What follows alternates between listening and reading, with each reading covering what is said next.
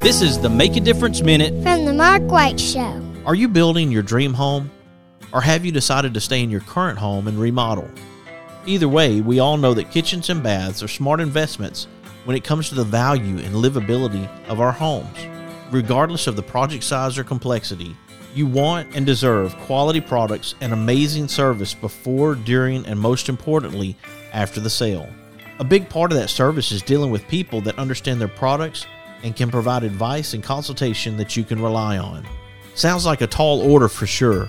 Who can give you the brands you know and trust and the professional help you deserve? Our friends over at Park Supply Company, of course. They are the go to for all of your kitchen, bath, and DIY needs. Visit their locations in Huntsville and Athens, and you will understand the difference of the Park Supply way. Large selection with the small hometown feel you love. Mention this ad and receive a one time coupon good for $10 off of a $50 purchase. Go to parksupplycompany.com and connect with them today.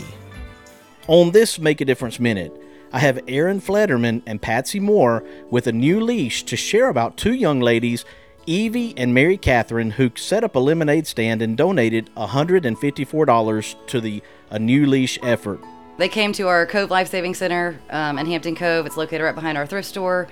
Uh, and so the girls with their grandmother showed up and brought the supplies in. And so we found out while they were there to bring the donated items to the animals that they had done the lemonade stand. And she shared the photos. And so they got to meet all of our cats and kittens and the dogs there.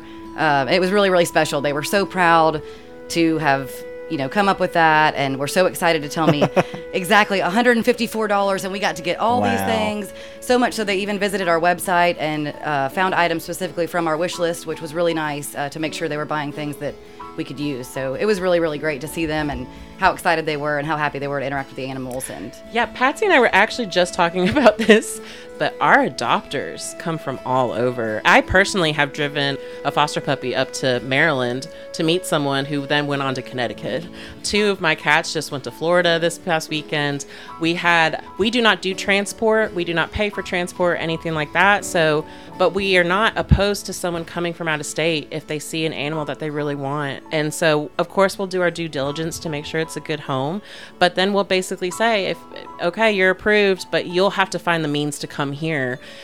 To find out more about A New Leash, go to anewleash.org. You can also follow anewleash.org on social media platforms like Facebook, Instagram, and TikTok. Be sure to follow The Mark White Show on Facebook and Instagram and subscribe to The Mark White Show podcast wherever you get your podcast. This is Mark White encouraging you to find your purpose by making a difference in someone's life today.